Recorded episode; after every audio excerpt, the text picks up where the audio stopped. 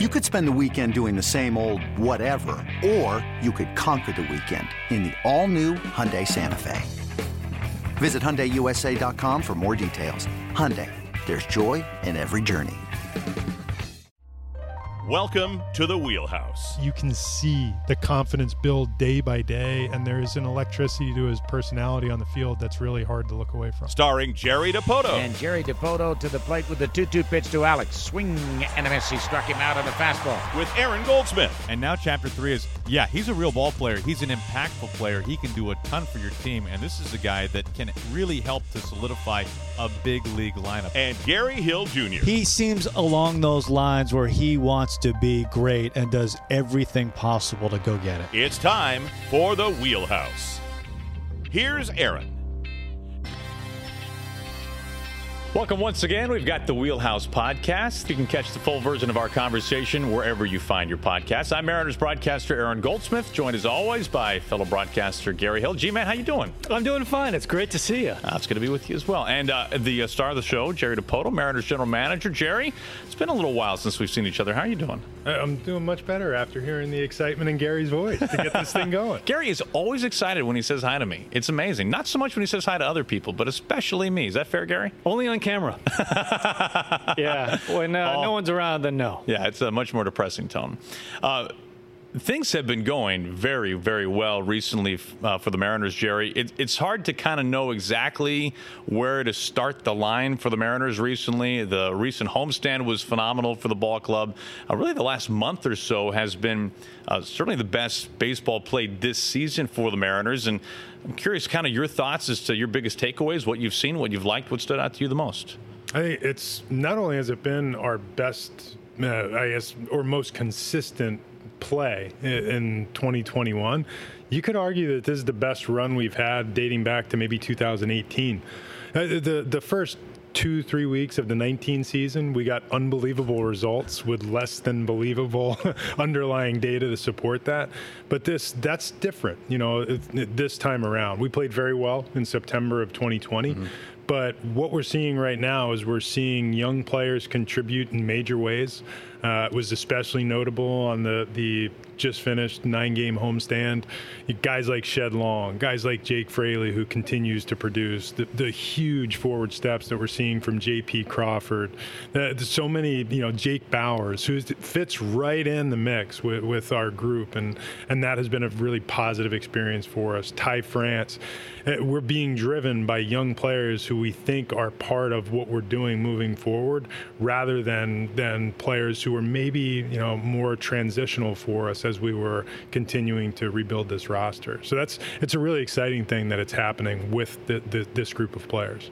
You know, we, we talked about JP on the last wheelhouse, and it, would have been perfectly fair for us to think that when we were talking about him that we were witnessing kind of his peak of the season. And then he has gone out and kind of raised the bar. It feels like every series he plays recently he has done something to kind of elevate his ceiling this season. It, it really has been remarkable what he's been able to do offensively you know, and we did. We talked about it the last time.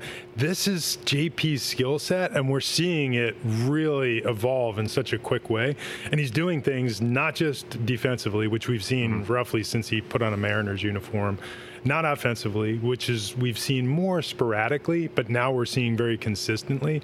You know, we're also seeing some of the difference that he can make as a base runner, and we're seeing the difference that he makes in his level of energy. The the leadership that he's showing on the field and off is, has been you know really fun to see. Uh, combine all those elements together, and and you have a really rare thing, which is you know uh, an elite level defender who is has evolved into a very strong offensive player and and doing it in your mid 20s when you still have the the bulk of your prime years in front of you is, is a pretty exciting thing. One thing that we have kind of been taken with recently, especially on the last homestand, is for whatever reason, the performance this year for Chris Flexen has like kind of been under the radar. I mean, he had one clunker in San Diego, and if you remove that from his game log this year, his earned average is kind of around a three and a half, give or take. Uh, we saw him throw two gems on the recent homestand. He's hitting 95 with the fastball. We know he's got the four pitches. Uh, when you acquired him, when you signed him this offseason, nobody had heard of Chris Flexen, and man, he is doing really great things. It's been pretty remarkable how much he has done in such a short period of time for the Mariners this year. Yeah, I, I, you know, and I generally tend to fall on the excitable side. You know, I'm a, and I'm, I'm positive generally about our players and, and what they can or do. And and in the case of Chris Flexen, when we were putting together our scouting dossier on Flex, and it was all done via video. Uh, we hadn't, we didn't have any live information to look at that was within a year uh, of of the the time that we were reviewing him and, and his major league experience or exposure was fewer than 100 days of major league service, and there wasn't a lot of performance to look at. But we said then, and we'll say now, the physical stuff is going to surprise you. It's for what we think are four average to above average pitches. He has good location scores, so he's a he's precise in how he locates. He can use multiple pitches to the different quadrants of the strike zone.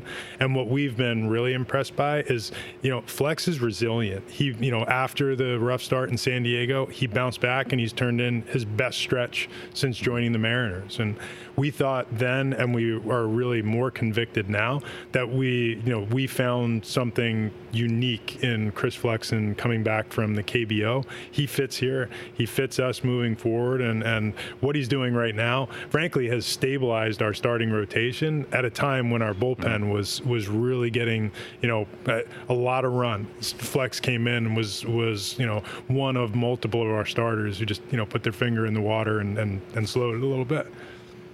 He's been super fun to watch for me, and I will give him the highest compliment. He's a pitcher. It's fun to watch him mix and match, and I feel like what he's done this year has been pretty far under the radar. And he gets almost treated like, you know, he's throwing the ball up there at 86, 87 miles per hour. He's got better stuff than I think people give him credit for, too. I, I, there's no question that the stuff is better than, than what he's being given credit for. He's throwing in the in the low to mid 90s. He's got all the weapons. One of my favorite parts about what Flex does is that on any given day, you don't know what his out pitch is going to be that mm-hmm. day, which I think makes him very hard to game plan against if you're the opposing team. You know, we saw just in his his last couple of starts, you know, breaking out a lot of changeups versus right-hand hitters against the Minnesota Twins because it, it it matched up against their lineup. You know, breaking out more elevated fastballs, uh, and the opportunity that he got uh, after that was terrific. Now we're seeing him use all of his pitches, and it's there, there's some art to what Flex does, and you don't quite know what it's going to look like the day before. You know, you know when you know when when Gravy comes in a game, you're going to get sinkers and sliders. When you know when Steck comes in a game, you're going to get you know riding four seamers and the, and the curveball. You don't know what to expect. You know with Flex on a given day, and I think that makes him all the more effective. When, when we watched the series, the four game sweep against the Tampa Bay Rays, we were kind of taken by a couple of things when looking at Tampa Bay for a team that you know uh, very well because half your players are from Tampa Bay. At one time. At one time. Yeah, that's right. Um, for as progressive and forward thinking as the Rays are and ha- obviously have been for quite some time, the way they're getting it done this year is pitching, specifically in the bullpen, and defense. I mean, they are, it seems like plus everywhere on everywhere. the field. When you look at the Mariners right now, uh, we know defensively, J.P. Crawford has set that tone. When Evan White is healthy, he is a second elite defender on the infield. Your outfielders can go get it. Seager has a track record at third base. Dylan Moore, uh, Scott Servais was just speaking the other day. I mean, firmly believe that he is one of the better defensive second basemen in the American League. So the defensive part is there. We know the focus on pitching and dominating the zone. So, with all that being said, do the Mariners want to be, or do you already consider yourself to be, a pitching and defense team? Is that still a moniker that is uh, in vogue enough that that's where this club is striving for? Sure, Uh, and you could make it simpler. We would like to be the Rays. it's a just honestly, they do it the right way. And uh, there was a wonderful piece uh, on the Athletic, and this is maybe about a week ago on the the Rays, where where they had a number of interviews with their players, front office members, uh, uh, going through how the Rays do what they do, or, or general thoughts behind it. And there was a quote from their pitching coach, Kyle Snyder, and, and I really appreciate it. He said, and it was something along these lines, and I'm paraphrasing. It's really not difficult to understand. We catch it and we throw strikes. We give ourselves a chance. We don't beat ourselves, and and I've always uh, held that as the holy grail of building a, a major league team. You have to throw strikes and you have to catch the ball. Uh, it- that that's where it starts. And the Rays right now do it better than anybody, and that is what took them to a World Series last year. And and frankly, that's what we've been striving for for a number of years now. And, and I think we're closer than we've ever been. Yeah, it certainly seems like uh, on that path. There's no question. Speaking of the pitching side of things, you know, when we saw uh, JT Chargois in a couple of sporadic Cactus League games, uh, Gary, I don't know. Am, am I alone here? Like when, when we saw Chargois, w- were we thinking, oh yeah, th- this guy is going to be a major anchor of the Mariners bullpen? Uh, am I alone in, in not thinking that that was the case when we saw him in Arizona? I don't know. I thought I remembered when we talked about it that we predicted that Sewald and Chargois would take every big inning in close ball games for an entire month stretch. I think we said that. Yeah, and just be nails. Yeah. like every time. Yeah, I mean every time. I mean, it's pretty. It's pretty remarkable with those two, and you can throw Steckenrider in as well. And we know what the back end looks like with Graveman and, and Montero, but those guys getting it there have been. I mean, they've been a lot of fun to watch, and uh, probably not as unheralded now as they were uh, back in the Cactus League. No, and, and I, for whatever it's worth, you know, Shaggy was a little dinged up in the spring, so we didn't get a chance to see all of what he was capable of in the early days of spring training. You know, Paul Sewald, I got to give a ton of credit for what he did with himself and and kind of reinventing himself a little bit post New York Mets. You know, he's got some major league service, two years plus of major league service, and and, and coming into spring training, and then really tip of the cap to our AAA pitching coach, Rob Marcello, who spent a good deal of time with Paul, and they worked on some strategic changes in what he was doing, the pitches he was using, where he would throw them, frequency uh, of usage. Uh, slider? Uh, throw the throw the slider, you know, and and uh, and and elevate the fastball in the, at the right points. You know, he creates a really unique angle, and and he's he's like I said, he reinvented himself in a positive way. So having those two guys, what Steck has done. Our bullpen in general, you know, it's, I don't think there are a lot of people that are casual baseball observers that would have nailed it in the early season. Hey, as we head toward the All Star break, high or low, do you think the Mariners will be one of the five best bullpens in the big leagues? But that's what they've been. And, you know, that, that group, and I've said this before about Shaggy and Sewald, you know, they, at a time when we needed it most, when we had a number of guys on the, the IL or out with the, on the COVID IL, they really saved us. And, you know, they've in many ways been the MVPs to, to this point in our season and, and helping us get here. And, and that bullpen in general has been such a relief compared to, you know, what we've lived through the last couple of years as we tried to find the right guys. And it's, uh, it's been refreshed. Sometimes you get lucky, and, and we got a little bit lucky.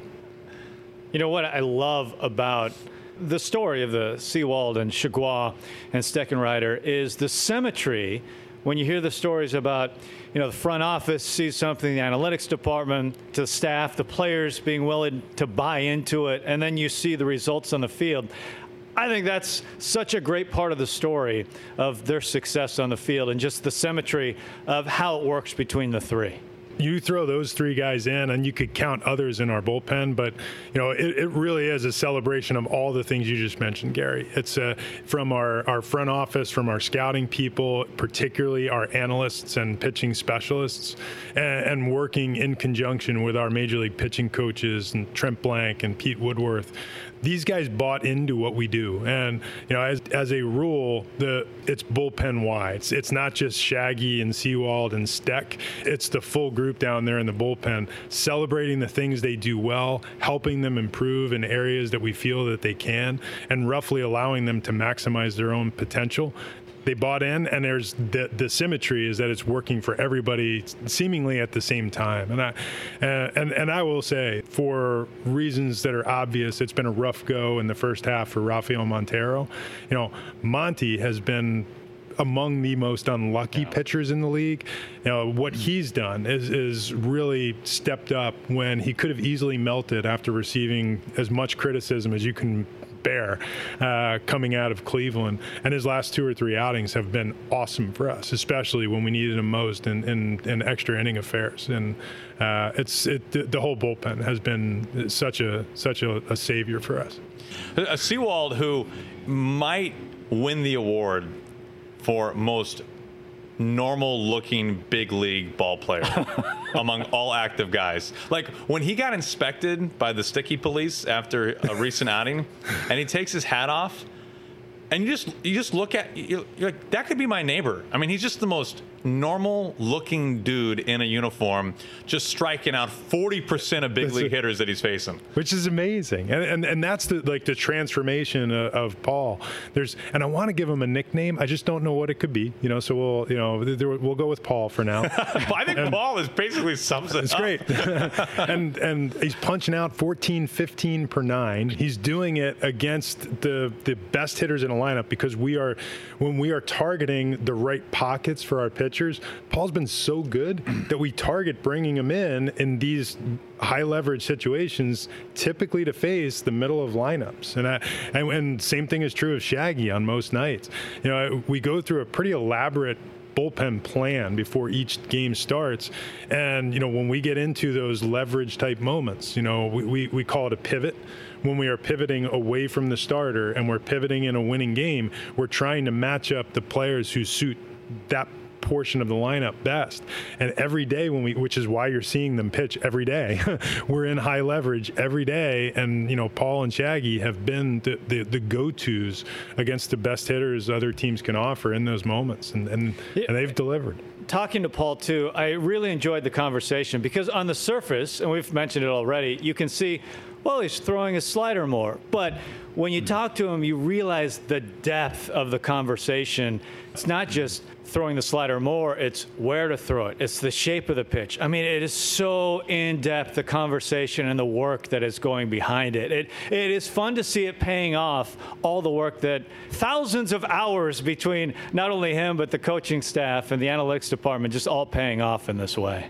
And it's funny you say the shape of the pitch. That that's something that our pitching group, you know, obviously spends a lot of time driving is is improving pitch shapes. And you know we've seen improved pitch shapes with Justin Dunn and the way his slider breaks this season. We've seen uh, uh, improved pitch shapes with both Shaggy and and Paul with their sliders the way the slider breaks. So it's not just throwing it more. It's throwing it more to better locations with better shape, and and I think they're doing all three of those things. And and you could, two guys who have very effective sliders in Sewald and Chargois, they're, they're very different sliders. You know, Shaggy's is a little bit harder, has got that that gyro spin and a lot of down action, where Paul's looks like it's starting behind a right-handed hitter, and it's almost like that left on left sensation when you when you get Paul against a right-handed hitter, which right now is toxic for righty hitters. It's a that that breaking ball is starting in back of him, and it's such a long break, but it happens quickly that he can front hip a right-handed hitter, or he can take it off the outside corner, and it's been such an effective pitch. It's been awesome to watch. We've talked about a lot of great performances so far today, but we have uh, buried what will go down as the single greatest individual performance by any member of the Mariners organization, not, not only this year, Jerry, but maybe for some time to come. Uh, Brandon Williamson, you drafted him in the second round out of TCU, big lefty. Jerry, he just threw his second, his second immaculate inning this season, and he did it in his first inning in Double A with the Arkansas Travelers. He's walked on the moon twice, Jerry. One guy has done it twice. I mean, this is, I, I know that I, I, don't think I'm the one beating the drum on the immaculate inning. I think it's America. Like America, really. Is that fair, Gare? I think yeah. it's fair. Yeah. Yeah. I mean, baseball. Not you. No, Everybody. not me. It's not uh-huh. me. It's. I think it's mostly just baseball Americana that is enthralled with the immaculate inning, Jerry. Um, and I know as a former big league pitcher, Uh, you can speak to that as well, but uh, I don't know what the award is for Williamson. I know that Gary and I have uh, an exclusive uh, three-hour interview with him where we're going to break down every every pitch. And for those who don't know, uh, immaculate inning, uh, nine pitches, all strikes, striking out the side in order. It's very hard to do, Jerry. There have been more no hitters in immaculate innings in baseball this year. The floor is yours. I've, I have nothing else to say. There are very few of us that, that can accomplish such a feat. I say that as if I've actually done it. I, I never have. But I, am now having, I'm conjuring images of the Bob Gibson, Tim McCarver sitting in Studio 42, breaking down, you know, all the pitches that's, that led to this immaculate I think, I think Gary and I have that feel to us, right, Gary? Yeah, yeah, that's right. I think, I think it's, that's a pretty spot on assessment on your yeah. part. Good talent evaluator. we're only halfway through the season. I think there is time, in theory, to, to oh. Why not four times in a year? But Easily. Willie, it, first of all, you know, he has come so far since the day we, we drafted him. We thought he was an undervalued player in the draft. Uh, we, we reached up in the second round to get him, which was above where maybe the industry at the time was carrying, or at least third party rating systems. And he's done nothing but deliver since the day we, we had him join the system. His velocity crept up from the time he was at TCU. Uh, started off at junior college in, in Iowa and then moved on to TCU. I think his fastball went from 86, 88 as a JUCO player to something around you know high 80s, low 90s at TCU. Now it's it's low to mid 90s. He'll top out at 96 on a given day. He might hit a little higher than that and we think it's a devastating curveball. You know, we think it's one of the best left-hand curveballs among all minor league pitchers, and and he's got four pitches. The changeup continues to develop, and what we're seeing with Brandon that excites us most is the way he's attacking the strike zone, and he took it to an extreme. You know, we told him your path to the big leagues is going to be defined by how you dominate the zone. So he just went out and started throwing all the pitches in the zone, and and it, it has resulted in a couple of uh, of immaculate innings. He's he's uh, we think a really good prospect who has every chance of, as you can see by his, his movement this year, uh, being a quick to the big leagues guy as a four pitch starter who throws strikes and and creates good angle. Uh, Willie's six six, throws downhill, and it's real stuff. How has the pitching as a whole in the minors right now, how has it progressed from uh, opening day in minor league baseball to now, given everything that minor league baseball has gone through, dating back to not having a season last year? You know, this last month, especially for us, this you know three week stretch that we're in, from the start of our minor league season, we, we, we saw really gaudy stuff with our with our pitchers, and, and that was up and down the system guys that we hadn't seen other than maybe in the fall of 2020 down in Peoria for a smattering of innings. Levi Stout and Matt Brash, who we picked up from the Padres, you know, last trade deadline. Uh, Adam Macko, uh, Taylor Dollard, guys that, that have really popped up and showed physical stuff. And here over this last month, Brandon Williamson uh, among them. But here over this last month, we have seen those guys take that gaudy stuff and combine it with w- what I think is above average command of the strike zone. And, you know, even the guys that were recognized as being among our top pitching prospects, guys like Logan and George Kirby and Emerson Hancock, you know, they're, they're doing things now with the physical stuff we knew they had. They're starting to command the ball in, in the, the way major league pitchers do and the good ones do. And, and I, I it portends good things. And I think you're going to see a fair bit of movement with pitchers in our system in this second half because we're going to challenge challenge them at the next level once they clear the hurdle of commanding the, the stuff because it's it's real stuff. They're good. I, I think uh, developmentally, if you throw an immaculate inning, you should automatically get promoted. Perhaps just I, send them to the big I mean, yeah. he should have been pulled after the first inning, and I mean, just just pack your bags. You're going up. You can take that back to the guys in back in the shop and run that past them. I think McKay would love that. The immaculate inning. It's uh, a, and he's I, a big immaculate inning guy. Look he is. I'm sure he's texting you every time yeah. he sees it. Oh, there we go. Over it. He, he texted me last night. You know, uh, and he was in he's in Albuquerque with our AAA team watching okay. another game, and, and, he, and he still and he, was and he, and he texted me. He said, you know, Brandon Williamson first inning in Double A, immaculate inning, you know, and, and, it's he gets it. My response was a, a fun emoji that, that it's all happening. Part of that too is when you do get promoted to Seattle, Aaron will pick you up at the airport. Yes, I will. So that's, that's absolutely true. I will. Yeah. There's no doubt lunch, dinner on me. We'll, we'll, I mean, ice cream. You're subjected to me you know, an inquisition about the inning, but uh, people love that. Walk me through it. Yeah, exactly. Uh, since you brought up Albuquerque, Jarred Kelenic hitting like five. Now it's, it's Albuquerque, right? So there's like a curve there because it the ball flies, but still, those would have gone out anywhere. Anywhere. Bombs. Yeah, more massive tanks. It seems like he is uh, in a pretty good spot right now. He is, you know, and, and we mentioned it w- after we had sent Jarred out, and I think mentally he's in a good place. He's he's starting to take his walks again, which you know started to drift away from him toward the tail end of his his month in the big leagues.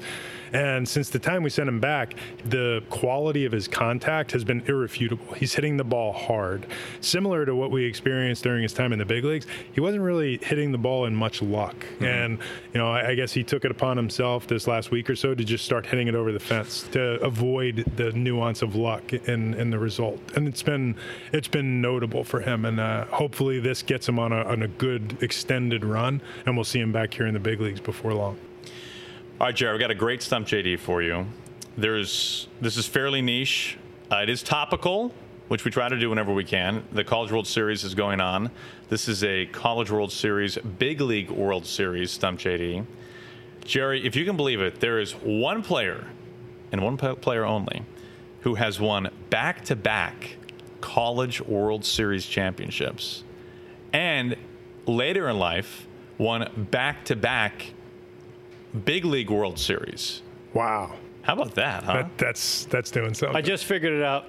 Did you really? Yeah, I did. I got it. I asked Gary like five days ago. yeah. And he just figured it out. Yeah, it took me a long time. All right. One guy. Now I have layers of hints that I can give you if you need if you're you know gasping for air. But I I also just kind of want to throw it out to you and see if you can just hit it right off the tee to begin with. back to back College World Series Yep. championships, back to back Major League World Series titles. Yeah. It's great. It's a great. It's a great question. It is a great question. Only once it's ever been Yeah. done. One time. Did this player play at USC? No. No. Wow. See, I want to give. I want to say something to follow that up, but I, I won't right now. I won't. Now you're holding back. I am. I've been. Yes. I, I, You I try to never hold back, Jerry, but sometimes I have to. He did not play at USC. did not play at USC. You have the right conference. Wow. Wow. I know. I know. Don't say I'm not a giving guy. So it's an Oregon State Beaver. It's not. Duh. I, I don't know. I, I, I'm embarrassed, but I don't Ah, know. this shouldn't be the one that embarrasses you. Is it Reggie Jackson? No. All right. I got nothing for you. Gary, you want to you want to give it a shot? Is it Ed Sprague? Hello, Ed Sprague. Get Ed. I played against Ed. Ah, I did not know that. All right, so he won back to back at At Stanford. Stanford, yep. And then he won back to back with the Blue, Jays. I should have known. I should have known. And, and 87, 88, 92, 93. That's how quick it happens. I mean, and then roughly by 95, he was yesterday's news. I, was, uh, that's the thing, yeah. right? I mean, he was out of the game in his early 30s. I know. Gary, who did he retire with? The Seattle Mariners. His final year was 01. He played in fewer than 50 games with the M's. That's amazing. I and I didn't have that. I played against that. We were roughly, you know, we came through similar time, uh, and you know, I, I want to say in his he had a hundred RBI season and maybe his second full year in the big leagues with the Blue Jays, and I, during one of their uh, in Yeah, that run, 96. He drove in 101 with 36 bombs. So it was a little later than his, than No, his but still, but still. Yeah, he had a big year. You know, it's a and was a, a, a big prospect coming out of college. That's that's amazing. I didn't have that. Now tell me that he played in a Little League World Series and won back to back. Now we've got something. now, Yeah. yeah. now it's on top of the world. All Star in '99, yeah, and then 45 games with the Marineros in 01, and then Crazy. I know, crazy. Where do you come up with these? I was really, you know, there's Gary and I spend uh, some time hours which before is, the show is to say hours. yeah. because it's great because to let people behind the curtain uh, who care which is very few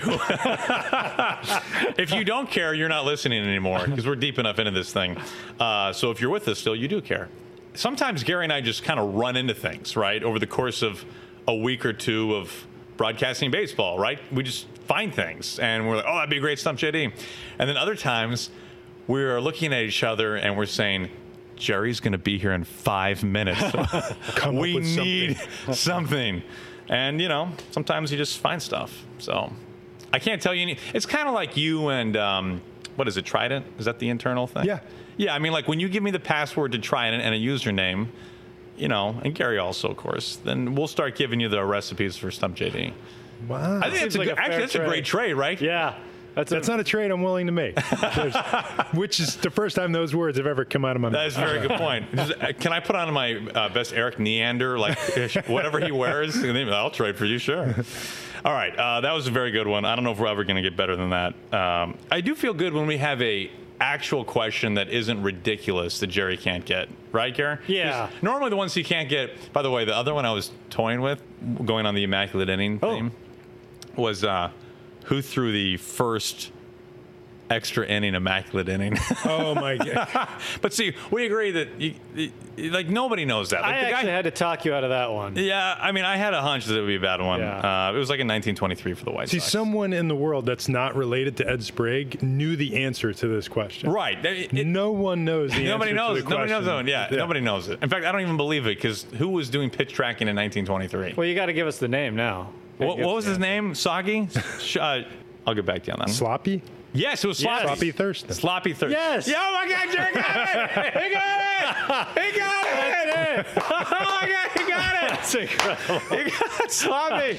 Now, I should have given you sloppy, He's the only big leaguer ever named Sloppy. So it's, which apparently they named him. His nickname was sloppy because he actually was such a fine dresser. Sloppy Thurston. It's a it's I so Dave Garcia, who Dave Garcia spent years and years in baseball as a, as a coach, a manager, an advisor, uh, is a generally great guy. Managed you know in the mid 70s and then was was still an advisor and part time coach uh, when I started in my ended my playing career and started my front office career. And we had a uh, you know I, I've told you about my collection of, of Sure. memorabilia. Our basement was roughly, you know, Hall of Fame West, and we had we had bookshelves where where one of my endeavors was to, you know, acquire some type of autograph from any every player that ever played. um, and they were they were ordered you know uh, they were ordered alphabetically. So my, my oldest daughter now she's uh, she's 28 and she was she was small at the time. Dave Garcia would come over because he didn't travel with the team, and I was I was on the the injured list uh, with my neck, and uh, he would come over and sit in the basement, and my daughter would bring him a book, and he would just sit in a chair and peel through the book, and it was the coolest thing you ever saw because this is someone whose career spanned from the 1940s through at the time this was in 2000. So, uh, and knew everybody and everything. And, and I bring this up on Sloppy Thurston because he's peeling through the tees one day, and you know my little daughter's sitting on the on the floor playing with some of the other albums, and I'm sitting uh, in the the chair across from Dave, and we're talking about the the guys he's running across, and he came across Sloppy Thurston. You had a sloppy Yes, Thurston I did. autograph. Yes, I did. And and Wow. Dave, when Dave saw Sloppy Thurston's you know page, you know he immediately started to tear up, and he said, "Sloppy Thurston, let me tell you about Sloppy Thurston." And you know this uh, is the maybe the coolest thing about those moments is I would whether it's it's him. We've talked about Buck O'Neil in the in that moment. You know when when you have longtime baseball people or legends sitting in your house and they they just on a riff start telling you great stories about players that were mostly anonymous after their their careers ended and you see the emotions start to well up. It's to me, that's what's awesome about baseball. Is just the, the way it's there's kind of a through line uh, that that connects the 40s to the 2000s in a way that no other sport can. I was, and, I, and I'll never forget that moment. And my daughter still knows the name Sloppy Thurston because of that moment. How did you get a sloppy Thurston autograph? I, th- there's, don't mean- ask.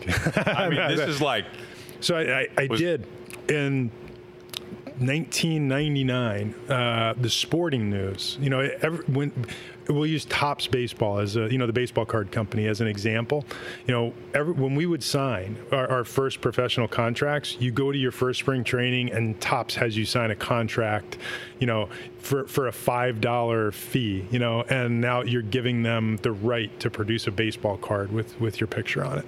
You know, and and no joke, I still have my Topps check for five dollars that they gave me when I signed, and you know, and this is like famously, Ted Williams wouldn't sign their contract so there's there there is no Topps baseball card of Ted Williams from the time they started printing their first set of cards uh, until 1950 six or seven because that's when he finally gave them the, the, okay. And you know, so in there there was no Ted Williams. And it was he was you have your Mickey Mantle, your Willie Mays, but you weren't going to get your Ted Williams unless you went to Bowman because he did sign with them. And and uh, you know, long story short, well, Topps like that before them, the Sporting News used to have all you know all the players sign a waiver allowing them to use their name and likeness in stories that were written in the sporting news.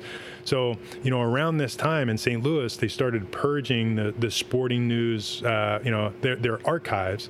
And you know by year they would just sell off the the documents that all these players signed. So I bought them, you know, and and I bought them year by year, and I, you know, I had my sloppy Thurston, and I like, and there was some unbelievably rare signatures in there, like Pickles Dillhoefer. Oh, Pickles. Who, I mean, I mean, go look, look at Pickles Dillhoefer. You know, he appeared in a big league game. It was it's one of the most the rarest of baseball autographs. He died, I believe, in a car wreck. You know, uh, sh- not long after his his first big league appearance. And you know, to get these in bulk, and you could buy like you uh, know, I, I I won bids buying them like that, and it was just the coolest thing. So you get guys like Sloppy Thurston. So were you an active big leaguer when you were buying yes. these? I mean, can, Gary, can you imagine how goofy that is? Yes, I mean that yeah. is the perfect word. Like that's me. Yeah. Gary, can you imagine an active big leaguer? It's Hector Santiago. It bingo. Yeah, okay, it is. But Jerry is more of a degenerate than Hector. Because like that is true. Because yeah. Hector's going after the big time guys, yeah. whereas Jerry's That's like, a good oh, point. He was in the show for four days. Yeah. How much do you want yep. for it? Give them to me. Yeah, yeah. That's right. that's exactly right. That is that's very cool. Like if Gary if Gary and I found out about you, the player, in modern day time. Oh, I mean we would be hounding you for the longest interview possible because there is no one like that nor will there probably ever be again. And, and, I don't know there there was at the time, which is why sure. people would take the time to come in and see it and sit. And you know, it got to the point where you know guys from other teams would come and, and jokingly, I would tell them, "Yeah, oh yeah, you're welcome to come over, but you got to bring something." And they would bring something and drop it off, and then it became like a bastion of you know game used equipment for players from all over the, the league. And I, you know, my favorite was Rickey Henderson brought one spike, one shoe. What? Where's the other one? but it's a, you know, it was uh, like the, that was the, the donation. Rickey, Ricky one, don't need two shoes. One spikes, one spikes. I, and and some of the things that, that guys you know left behind or, or dropped off or gave somebody to give me were just really cool. And I, I, I it's it's it's uh, something about my playing career that I'll never forget was the guys coming through, and especially the the older baseball players or people from you know from generations prior to mine. You know that was such a, a cool honor to have them all sitting at the house and telling you the stories. Sloppy Thurston. That's awesome. We will uh, wrap up with our listener question, which uh, this is interesting. This is a topic that I don't think has been discussed much. Uh, Ryan Turner checks in on Twitter and he's curious with the minor league shakeup, right? We know the affiliates are different now, fewer teams and all. How will rosters be altered with the new draft picks coming into the organization? Will they spend the summer at the spring training site? Will they be sent to a particular location? Subsequent moves that will be made uh, throughout the organizational tree. Obviously, the draft this year also is later in the year, so this isn't the same thing as hey, if you're drafted out of college, you're going to Everett like you were in uh, yesteryear. So how is that going to work now? That's a terrific question, and one that we're still trying to figure out. We talk about it every day. You know, this year the draft will be 20 rounds certainly, like most other years, we're going to look to sign players after the draft to, to help augment our system. You know, with the new situ the, the, new setup between Major League and minor league baseball, you know, you have a cap on the number of players total in your organization. So you have a, a, a 26 or 28 man roster at each of the four full season affiliates. The size of your roster in the Dominican Republic has not changed. You still have 36 players there. So in Peoria, at your your complex league affiliate, the, the roster limit is non-existent. You can go through the roof provided you don't exceed the total number of players in a system. So if you have a 175 player limit system wide, uh, you know you can do the math. It leaves you a pretty liberal you know amount to work with in roster spots in, in Arizona, you know, and that's the only real rule that you have to abide by. We're likely to see the high school players who sign will either stay in the complex league or we'll sign them to 2022 contracts and, and, just send them off for you know high performance camp and mental skills training because we don't want them to add on or play at that moment in time. Some of the pitchers that you used to see throw one and two inning outings, you know, in Everett because you were trying to limit the innings exposure after a long college season, you know, those guys now it probably doesn't make a lot of sense to send them off to full season affiliates because you're taking up a roster spot on a limited roster. So those players are likely to stay in, in the complex league as well. The hotspot is going to be the advanced college players who have the opportunity to, you know, they sign, they can go out and really augment the, the Everett or Modesto clubs.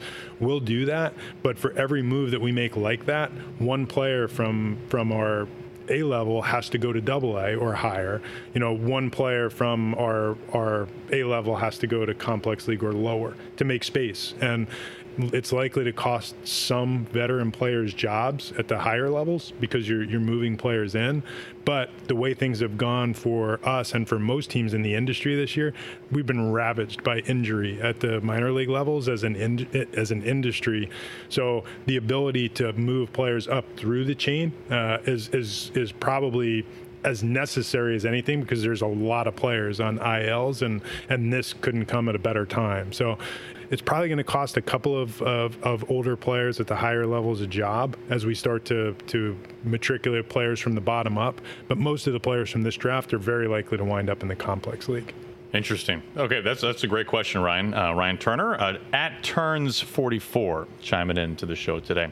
Uh, Jerry, uh, man, this has been fun. I think you got two stump JDs. I think you. I think Gary. What do you think? I think he went. I think he kind of went I mean, he missed the first one, I guess. Yeah, I, I got the first. first. one though, so yeah, combined, you know. Yeah. We, but the fact that you nailed Sloppy Thurston without that's actually, amazing. And now you will not forever forget never Sloppy forget Thurston. Thurston. Yeah.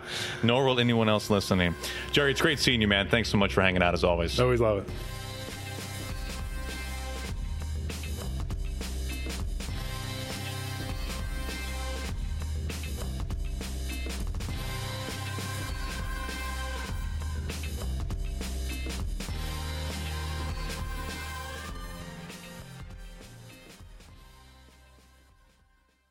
It's blazing hot outside. You get in your car to turn on the AC to get cold air pumping, but it blows hot air out. This issue is commonly caused by low refrigerant due to leaks in the AC system. You want an easy, all in one solution that will restore the cold air in no time. AC Pro Recharge Kits. Make restoring cold air easy for even those with zero DIY experience in less than 10 minutes. Save time and money versus going to a shop by picking up an AC Pro Recharge Kit today. Be a pro with AC Pro.